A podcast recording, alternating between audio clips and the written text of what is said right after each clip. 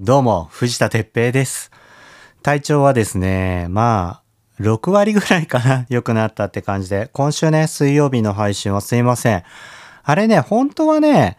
話そうと思ったんですよ。もうあの、台本も用意して、マイクも用意してね、1時間ぐらいだったら喋れるだろうなと思ってね、準備したんですけど、鼻詰まりが結構すごくって、鼻が詰まってる状態で喋り続けるとなんか呼吸がね、苦しくなることがあってさ、僕あの、喘息とかも持ってるから、そういうのでね、なんか胸が苦しくなるっていう時が時々あってね。だからさ、鼻詰まりの薬を飲んで収録しようと思って、収録前に薬局行ったんですよ。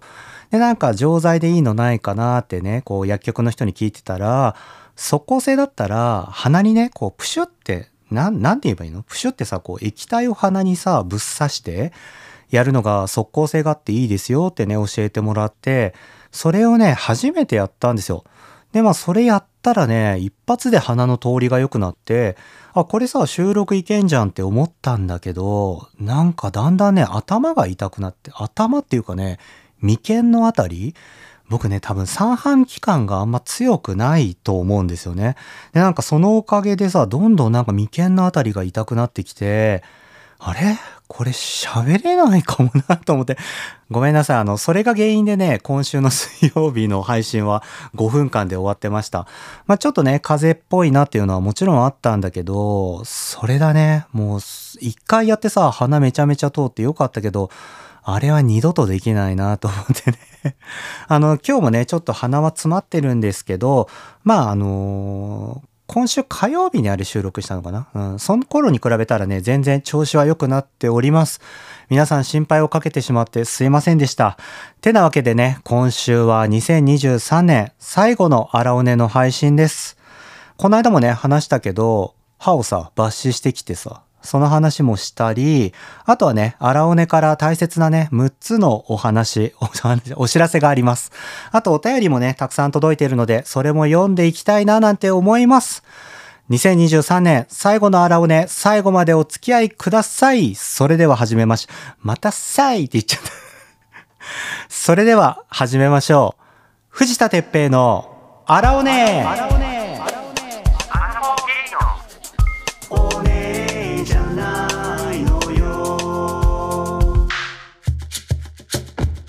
改めまして藤田哲平です。この番組は水曜日の夕方5時に東京からお届けするパーソナルトークプログラムです。人生の場数を踏んで発酵を始めたアラフォーの視点でアララーズとコネクトする番組です。YouTube では毎週金曜日の夜7時にアーカイブ配信中です。てなわけでね、まあ、調子は6割、7割 っていう感じなんで、しつこいね。しつこいですけど、あの今日ね、今週も頑張っていきたいと思います。お便り紹介します。あららネーム、ケイスケじゃないよさん。9月にお便りしてからだいぶ経ってしまいました。イヤホンのことでは大変ありがとうございました。これあれだっけななんかちょっと前だからあれだけど、あの、なんかイヤホンなくしておすすめ教えてくださいとかそんな感じでしたっけ？あの、多分僕ビーツの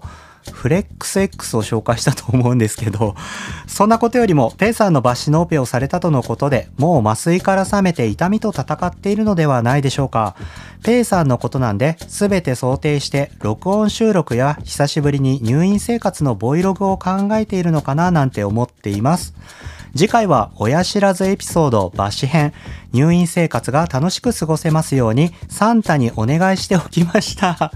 ケイスケじゃないよさんお便りありがとうございますサンタにさお願いしておきましたってさサンタっていつからさお願いするもんやだ初詣のあの神社に行くみたいな感じですかね。藤田さんの歯が無事に抜けますようにみたいな感じで。ありがとうございます。あの、サンタってそういうもんじゃなくない？サンタってプレゼントくれる人だよね。あのね、まあ抜歯してきたんですよ。12月25日クリスマスの日に抜いてきました。前回のね、ショート配信でもちょっとお伝えしましたけど、クリスマス頃から僕ね、ちょっと体調が悪くって、熱はね、そんなに出なかったんですけど、まあ、ちょっと鼻づまりと咳が出るみたいな感じで、当日ね、病院に電話をして、こんな症状なんですけど、どうしましょうか？みたいな相談をしたんだけど、まあ、とりあえず病院来てみてくださいみたいな感じで行ったんですよ。で、行ったら、まあ、熱もなくって、どうしますか？みたいな感じで先生が相談されて、あの、歯を抜いた後にもしかしたら熱が出るかもしれないから、そうするとね、その後が結構きつくなるかもしれないですけど、どうします？みたいな相談されたんですよ。先生からは、まあ今日抜かずに別の日に抜いた方がいいんじゃないかなってね、ちょっとお勧めはされたんですけど、実はね、僕ね、クリスマスの日と年明けにもう一回予約を入れていて、左の上下の歯と右の上下の歯を別々にね、抜くスケジュールを立ててたんですよ。だから、その1月ね、頭にも予約を取れていて、じゃあそこで4本一気に抜くことはできますかみたいな相談をしたら、それはね、さすがに無理ですって言われて、藤田さん結構ね、こう、下の歯がね、横に生えてるから、歯を砕いて切開してね、取らなきゃいけないから結構大変で、両方とも奥歯が使えなくなると食べ物が食べれなくなると思いますよみたいなことを言われて、そっかと思って、じゃあこのクリスマスの日の抜歯を別日にね予約するとしたらいつ頃になりますかって言った時に、もともとさ、僕さ、この大学病院も8月 ?7 月末に行ってるんですよ。それで半年後のクリスマスの日にやっと予約が取れるっていうね、まあめちゃめちゃ忙しいっていうか人気っていうかさ、予約がめちゃめちゃ埋まっているところで、となると、みたいな感じで次の予約を見たらやっぱり数ヶ月後だったんですよ。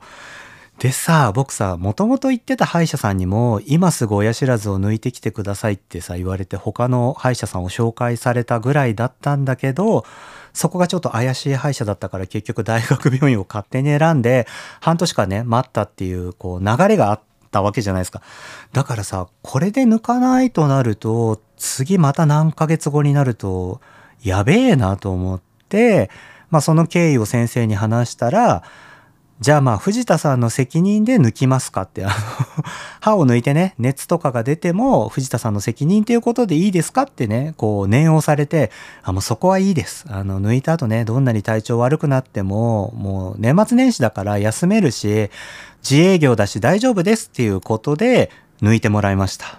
で、まあ、あの麻酔もして全然痛くなくって、この今さ、歯抜いてる状態だからさ、歯茎はえぐれてる状態なんですけど、全然痛くなくって。っていうのがさ、僕さ、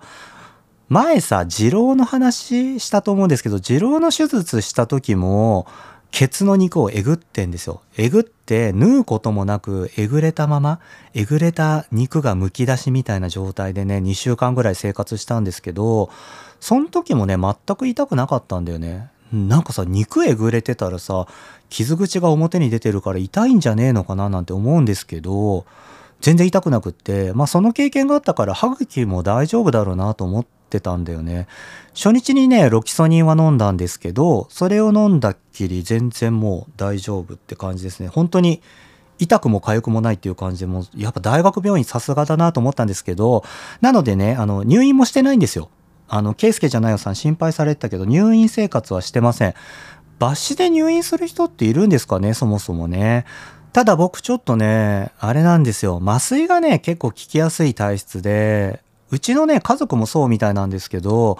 あの、抜歯するためにね、麻酔をしたんだけど、軽く寝ちゃったんですよ、また。ってね、感じでさ、ちょっとさ、抜歯の話さ、しようかなと思ってたんですけど、さっき言った通り僕、年明けにも抜歯があるんですよ。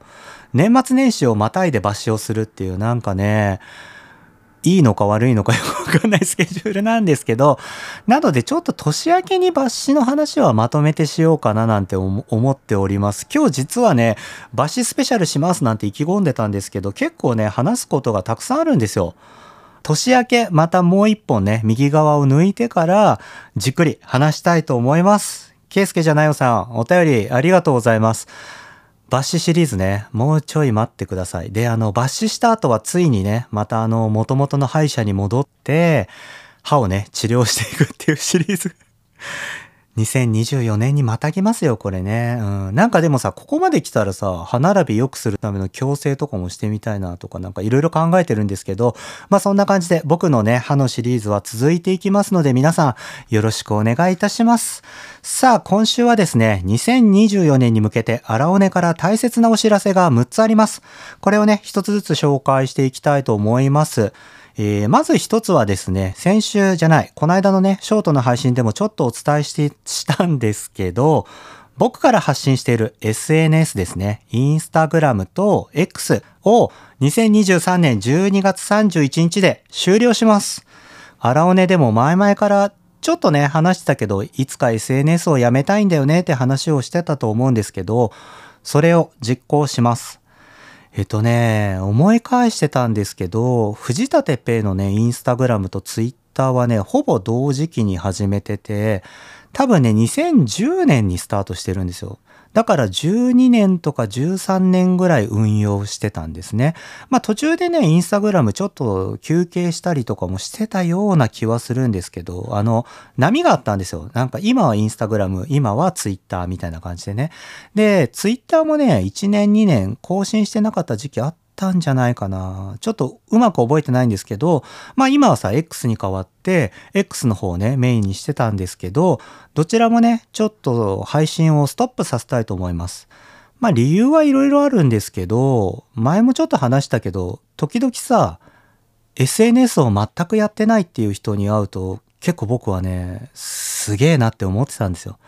なんかこんなさ、情報社会、細かな情報が溢れる社会で、SNS を全くやってないってなんかすごい羨ましいなっていうかなんか豊かだなってちょっと思ったんだよね。で、なんかそういう憧れる存在、僕がね、僕が単純に憧れる存在に僕も近づきたいなっていう思いがあって SNS をね、ストップさせようと思います。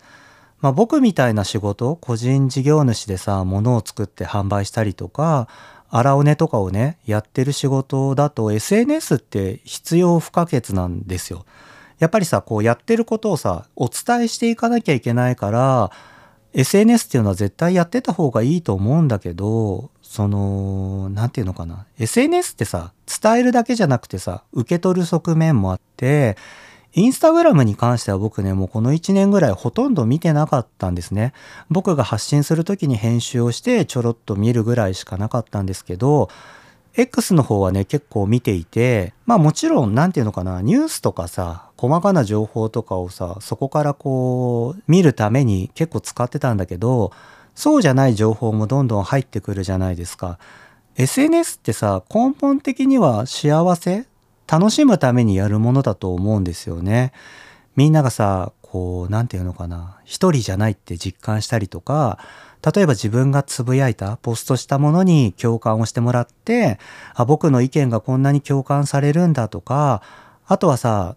例えば僕だったらゲイだったりノンバイナリーだったりするんだけど、そういうセクシャリティの人たちがさ、同じセクシャリティの人と出会って、一人じゃないって実感したりね。なんかそんな感じでさ、プラスの方向でね、SNS っていうのは使われるものだと思うんだけど、それと同時にさ、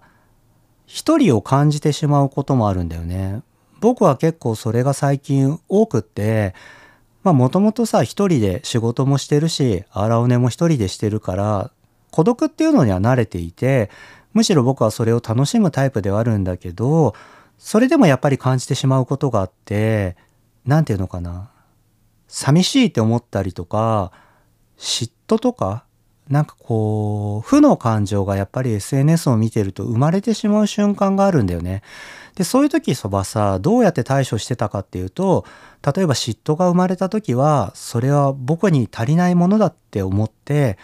なんで嫉妬が生まれるのかっていうのをさ、自分の中で考えて、それが自分に足りないものだから、それを満たすために頑張ろうとかね、そんな風に思ってさ、毎日過ごしてたわけですよ。この何年間はね。でもさ、その、なんていうのかな、その蓄積量が少しずつ溜まっていって、溢れそうになってるのも最近気づいてたんだよね。で、なんかその溢れるところまで行くとやっぱりストレスになるっていうか、僕はね、昔からそういうところでね、逃げ出すって言ったら変だけど、回避する能力っっていうのは自分の中にちゃんとあると思っていて自分で言うのもなんだけど感受性が結構高いんですよ。だからさある人のさツイッターに影響を受けて結構心がドンと沈んでしまったりすることもあったり SNS に限らず友達のね悩みとか聞いていて自分が落ち込んでしまう時とかもあってそういう時はね自分を守るために本当に申し訳ないけどシャットダウンするというかあまりそこに踏み込まないっていうことをここ何年もやってるんですね。うん、やっぱりさその何て言うのかな自分を守れるのはもう自分だけしかなくってそのさ何て言うのかな心の余裕のなさがさどんどん積み重なっていくとそれがさコップの水が溢れちゃうみたいな感じで溢れてどうにもならないことそれが僕の20代後半から30代前半にはあったんですよ。でやっぱりその時は家を出るのも本当に怖くなるぐらい不安になることもあって自分でなんとか乗り越えられたんだけどその頃からねやっぱりこの何て言うのかな自分の身は自分で守んなきゃいけないっていう気持ちが強くなっていてそれがねまあ SNS ではこの12年かなちょっとずつ蓄積してたんですね。うん、でなんかそれによって荒尾根を配信するのに影響が出たりとか自分が作るものに影響が出ては良くないなと思ったので SNS をねやめることにしました。まあやめるというかストップですね。アカウント自体は消さないんですよ。というのはまあちょっといろいろ理由もあって僕のあの何て言うのかな例えばインタビューを受けたりとかいろんなところで僕のリンク先で、インスタグラムとかが貼られてるんですよ。なのでさ、そこをクリックした時に、このサイトありませんみたいなのが出たらちょっと申し訳ないなと思うので、ページ自体は残しておくんですけど、僕がね、アカウントを見るっていうことは、えー、今年いっぱいで終わろうと思います。まあ、ちょっとね、その SNS での交流がなくなるっていうのは寂しく思うかもしれないんですけれども、今まで通りね、荒尾根は毎週水曜日の夕方5時に配信を続けていこうと思うので、僕のね、メッセージとか、あとはね、こういうことをやりますっていうのはね、荒尾根を通してこれからも伝えていきたいと思います。皆さん、理解していただけると嬉しいです。そしてね、Twitter と Instagram、まあ13年、12年やってたんですけど、そこで繋がっていただいた皆さん、本当にありがとうございました。これからはね、荒尾根を通して繋がっていただけると嬉しいです。さあ次はね、二つ目なんですけど、来年の配信より、荒尾根がですね、二人体制になります。イエーイさっきまで孤独でやってた藤田の話をしてましたけれども、二人体制になります。誰が加わるかというとですね、スタッフとして新しく新人が加わります。僕のね、仕事をまあ何年も見てくださってた方覚えてるかもしれないんですけど、2、3年前に登場した大人気のあの子が帰ってきます。台湾出身のパイナくんという子が 僕のスタッフとしてね、荒尾根に参加してくれます。パイナちゃん、帰ってきました。みんな覚えてますかパイナくん。まあ台湾出身の子なんですけど、一時期ね、ちょっと台湾に帰ってたんですけど、またね、来年から日本に来るということで、今年のね、10月ぐらいからまたやり取りをしていて、えー、編集とかをね、手伝ってもらおうという感じで加わっていただきます。なので、荒尾根自体は僕が一人で喋るし、台本、企画制作も僕がやります。パイナ君にお願いする仕事は、編集と、あと概要欄の制作ですね。あの、いつも配信してると概要欄で僕結構長い文字をいろいろ書いてるんですけど、そこを制作していただいたり、あとはアップロード、あと僕のね、軽くマネージメントもしてもらおうと思います。というわけで、まあ完全に裏方なんですけど、スタッフとしてパイナくんが入って、二人でね、これから穴尾根は作っていきたいと思います。それでですね、三つ目なんですけど、さっきね、SNS を僕はやめますとお伝えしたんですけど、パイナくんの X のアカウントが1月1日よりスタートします。イェーイパイナ君に基本的にね、SNS は全てお任せして、X のアカウントを作って、パイナより荒尾根のね、情報とかを発信していきたいと思います。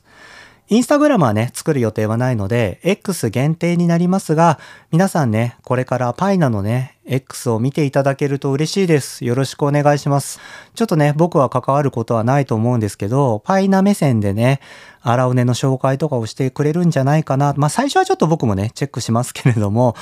うん、ぜひね、それを見ていただけると嬉しいです。そのね、X のアカウントは、この配信の概要欄などに貼っておりますので、ぜひ皆さん、フォローよろしくお願いします。それでですね、4つ目。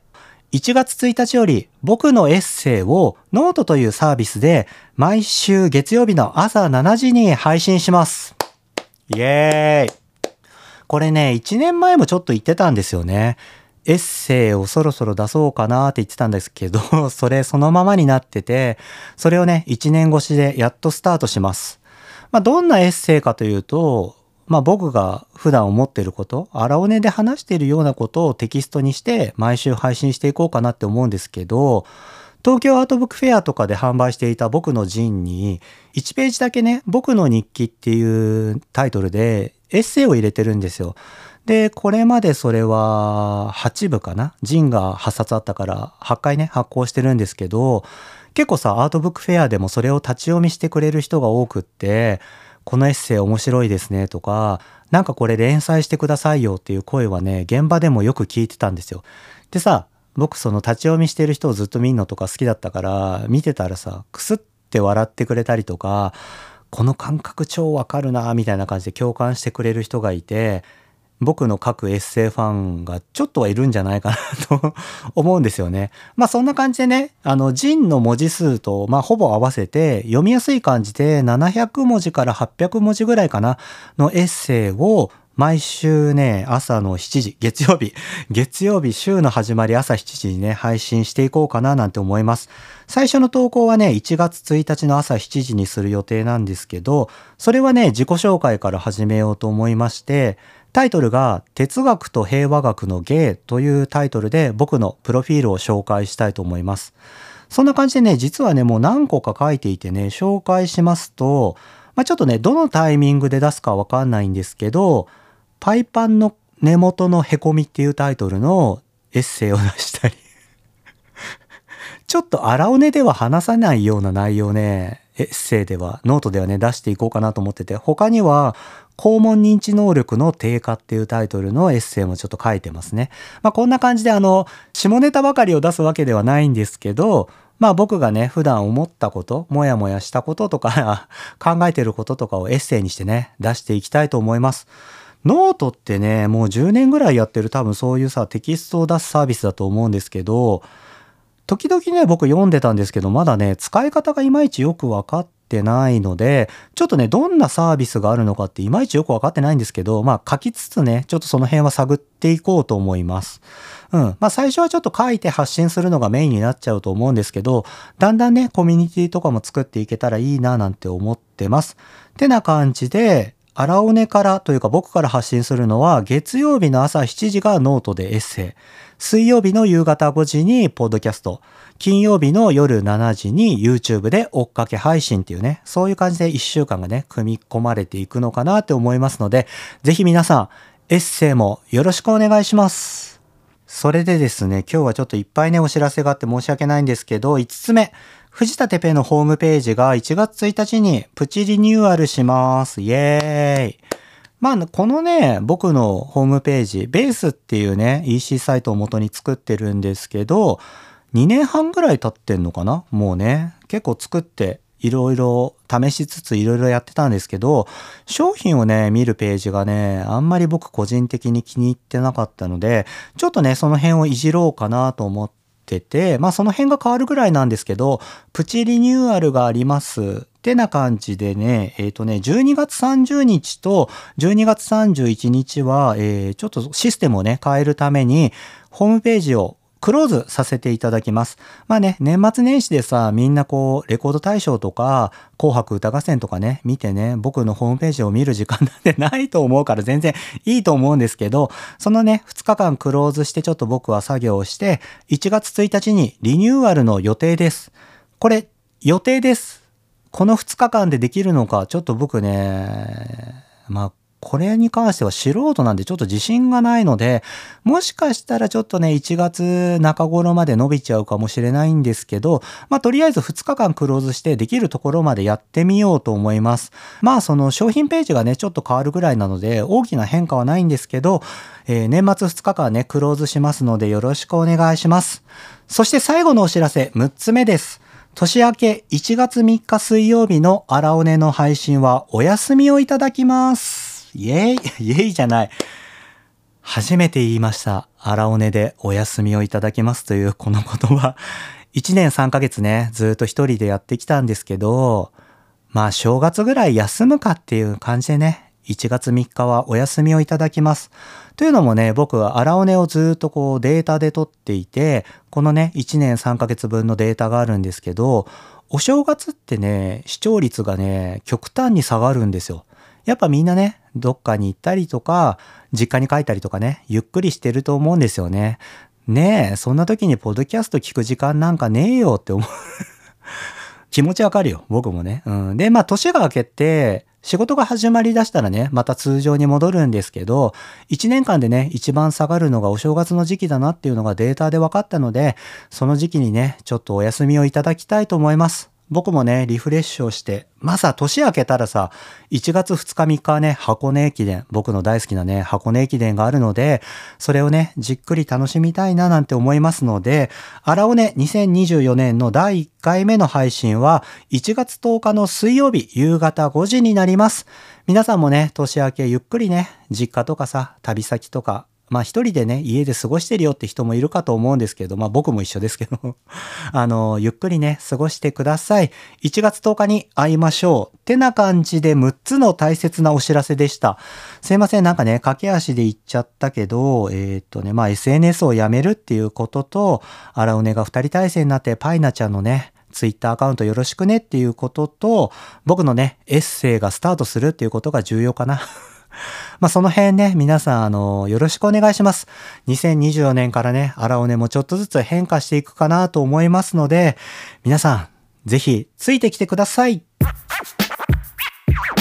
アラフォー系の例じゃないのよは水曜5時のやべえ、It's a podcast。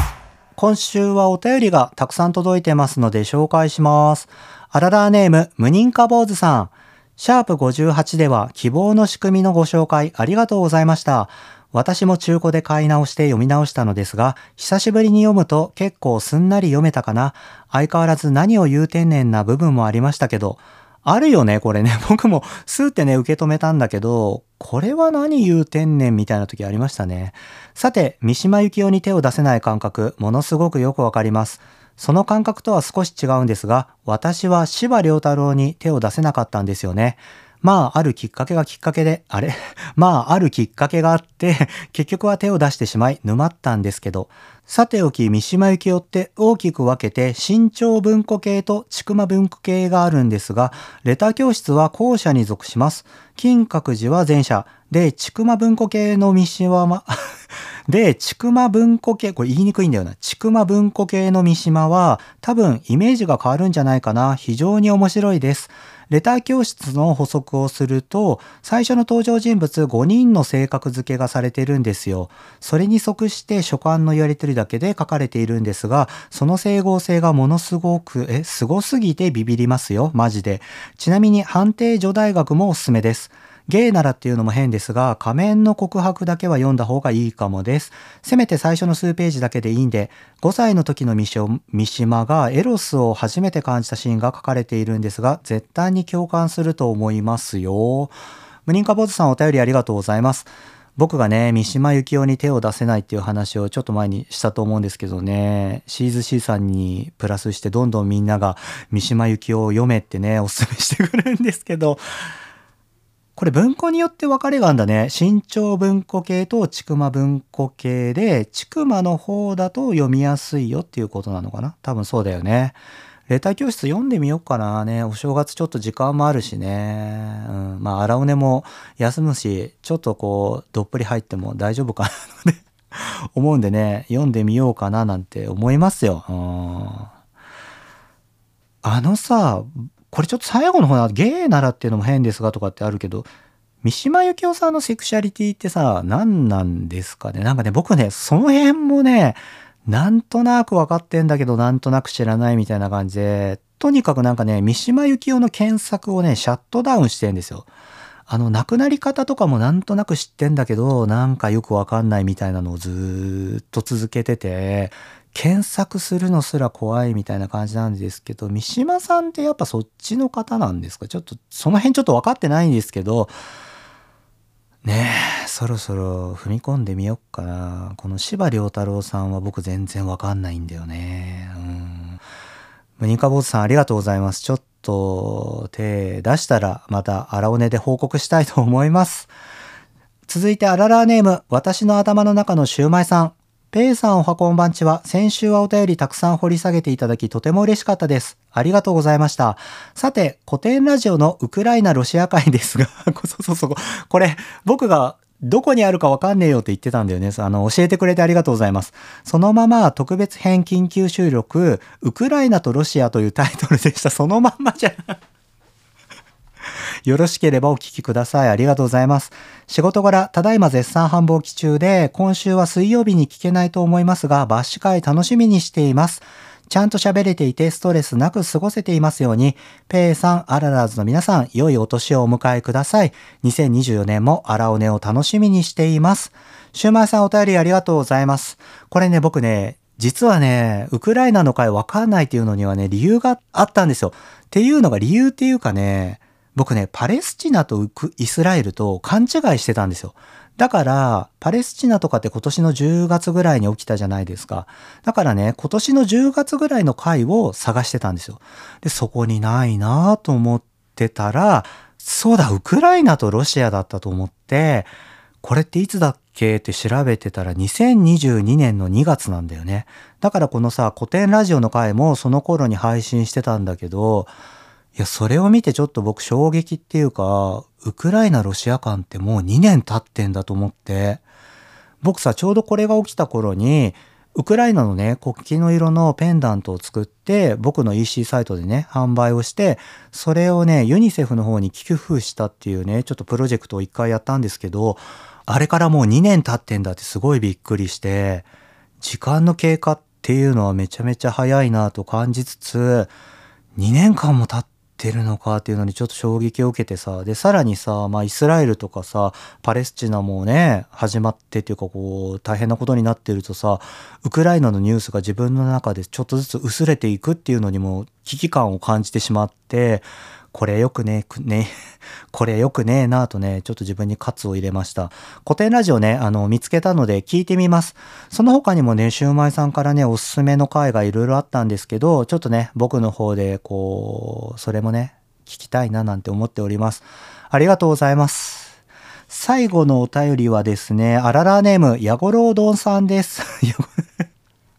やごろうどんっていうね、もうタイトルでピピンとちょっと僕は来たんですけど、藤田さんこんにちは。先日手ぬぐいを購入させていただき、受け取りいたしました。素敵なおしゃれ手ぬぐいありがとうございます。ご購入ありがとうございます。手ぬぐいね、なんやかんやでね、あとちょっとだけあるので、皆さんぜひね、EC サイトであの、お正月とかぜひね、使えるので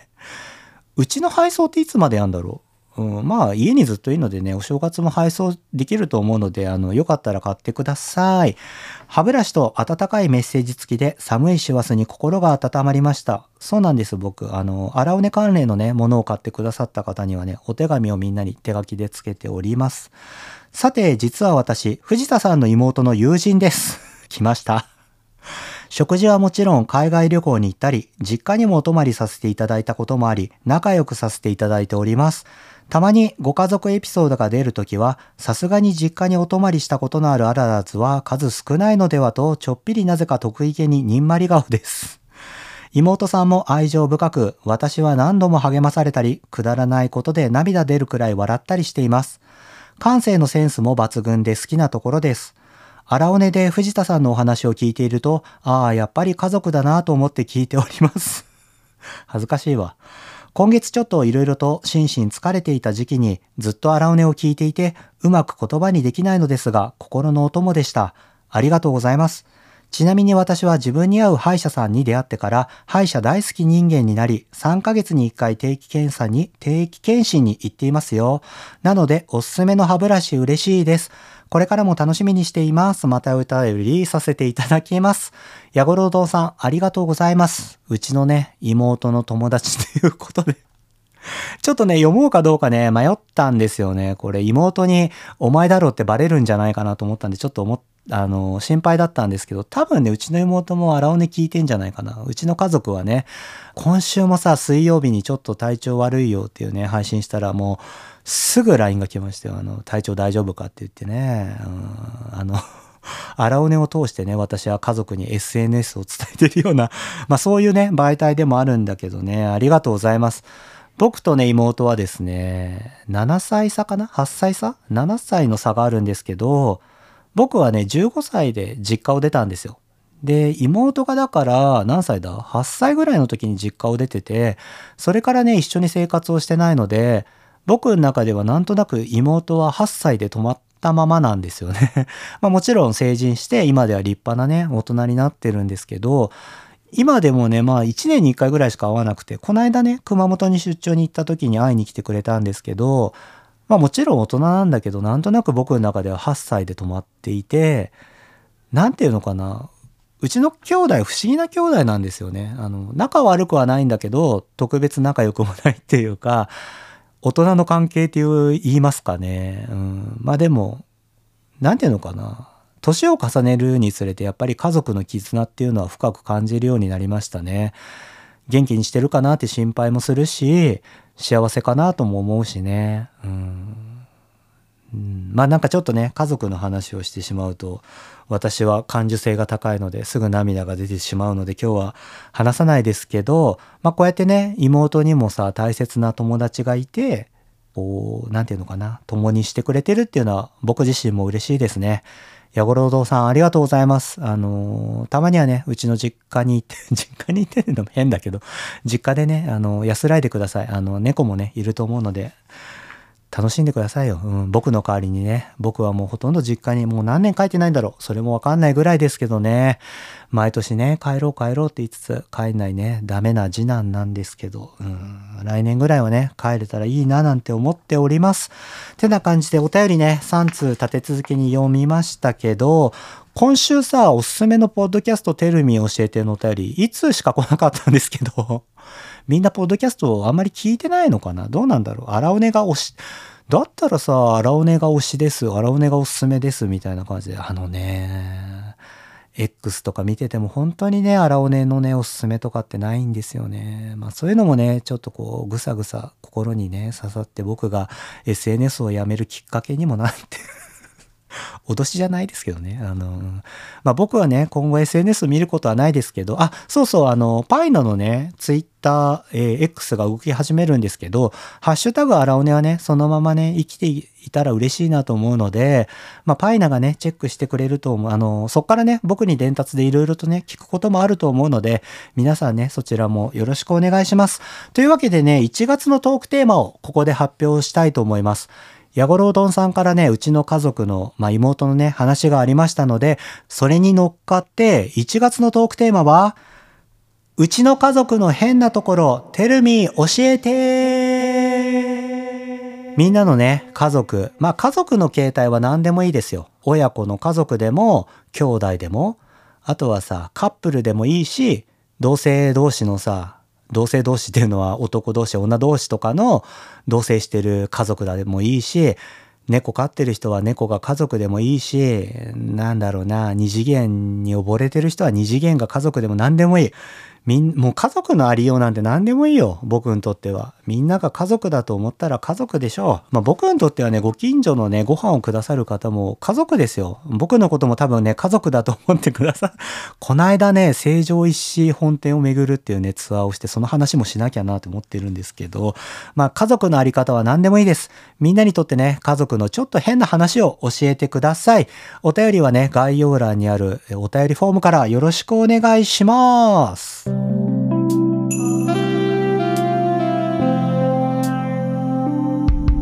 あらあらあらおね。It's fine day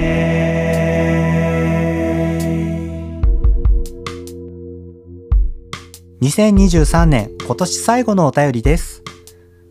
あららネーム。ごめんなさい詰まっちゃった。あららネームせいやさん。少しずつ年のせい感が ダメだ、最後のお便りなんで噛んじゃった。少しずつ年の瀬感が出てきましたね。ペイさんいつも配信ありがとうございます。こちらもいつも聞いてくれてありがとう。それにしても今年のペイさんの快進撃はすごかったです。翼を広げすぎるとぽっきり折れちゃうとみんなが困るから無理だけはしないように。人に頼ることも覚えてくださいね。まずは店番をボランティアに任せることから始めましょうね。本当だよ。聞かれてもいないですが、僕にとっては今年は生ペイも見られたし、会社も卒業できたので満足の年でした。お疲れ様です。来年はペイさんに負けず劣らず、新しいことに取り組んでいく所存です。年末なのでまともな挨拶にしてみました。大人だからまともな挨拶もできるんですよ。ではペイさん、皆さん良いお年をお迎えください。せいやさん、いつもお便りありがとうございます。ねえ。普通のお便りありがとうございます。あの、実はね、この後にね、ごめんなさいってもう一つお便り来て、あの、ペイさん宛てにね、年の瀬の挨拶のお便りだったので、読まなくて結構ですってね、お便りあったんですけど、素敵なね、お便りだったから読んじゃいました。ありがとうございます。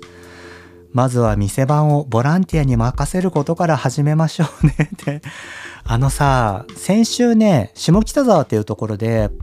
ポッドキャストウィークエンドっていうイベントがあったんですよ。ポッドキャストの配信者がね、集まってイベントをするイベントで、まあいろんなね、配信者がいて、僕もね、1時間ぐらいね、そのイベントに行ってきたんですけど、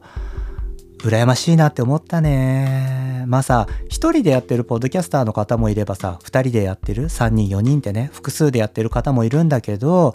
そういうブースでもさ、いろんなポッドキャスターの方がお手伝いに入って、みんなでね、わちゃわちゃブースをね、盛り上げてたんですよね。なんかそれを見て僕はね、心から羨ましいなって思いましたね。東京アートブックフェアってさ、何日間だ ?4 日間のイベントだったんですけど、僕は完全にそれを一人でやり抜け、人に頼るっていうことが本当にできないんだよね。まあ来年からね、アラオネやパイナが手伝ってくれることになって、二人体制でね、やることにはなるけど、パイナさ、イベントとか手伝ってくれるのかな？そういう話はちょっとしてないんだけど、まあもしかしたらね、そういうところでお目にかかれる瞬間もあるかもしれない。僕よりね、パイナに会いたいって人結構多分いると、パイナのファン意外といるんですよ。うん、だからね、まあそういう機会もあればいいななんて思うんですけど、来年はね、ちょっとずつこう人に頼るっていうことも僕のね、宿題というか、うん、それはなんか荒尾根に限らず僕の人生の目標っていうか宿題ですね。人に頼るっていうことがね、本当にね、ポッドキャストウィークエンドを見てて羨ましかったです。うん。なんだろうね。あの、まあ、僕のいけないとこなんだよね。やっぱ一人でやりすぎてね、一人でこう、なんていうのかな、潰れてしまうというかね。まあ、その辺は来年のね、課題として、うん。来年の課題というか人生の課題ですね。せいやさん、コネクトフェスではね、お花ありがとうございました。あれはね、本当に嬉しかった。今年一番の思い出かも。うん、温かいお花をありがとうございました。最後に、この番組ではアララーズからのお便りを募集しています。番組への感想、僕への質問、また1月のトークテーマ、うちの家族の変なところ、テルミー教えてに対する話、くだらないけど誰かに伝えたいことなど、伝えたいことなど、何でも構いません。宛先は概要欄にある応募フォームからお願いします。また、お聞きのプラットフォームで番組の登録や評価もよろしくお願いします。今年最後の配信ですね。ついに明けますよ。年が明けるっていうのもあるんですけど、僕の後役が終わります。前役、翻訳、後役、3年間ね、役を過ごしましたけど、ついに僕の役が明けます。イエーイ。苦しかった。うんまあ、そんなにすごく苦しくはなかったけど、精神的に苦しいことはいろいろあったな。うん、でもまあ3年間頑張りました。来年はね、役が明けるっていうので、だからね、1月1日からね、エッセイを始めたり、ホームページをね、リニューアルしたり、まあちょっとリニューアルできるかわかんないんですけど、僕の腕次第ですけど、まあそういう感じでね、1月1日からバンバンね、始めていきたいななんていう気持ちも、でもあります。役が明けたね、2024年の僕もどうぞよろしくお願いします。てなわけで、次回のアラオネの配信は来週お休みをいただいて、1月10日の水曜日夕方5時です。来週はね、お休みなので皆さんね、お気をつけください。なんかね、まださ、アラオネで聞いてない配信とかあったらちょっと探してね、その間にアーカイブでも聞いてくださいよ。よろしくお願いします。というわけで、今年も一年、皆さんアラオネを聞いていただきありがとうございました。来年もアラオネにぜひコネクトしてください。そして、アララーズのみんな、良いお年をお迎え、噛んじゃった。良いお年をお迎えください。ナビゲーターの藤田哲平でした。じゃあねー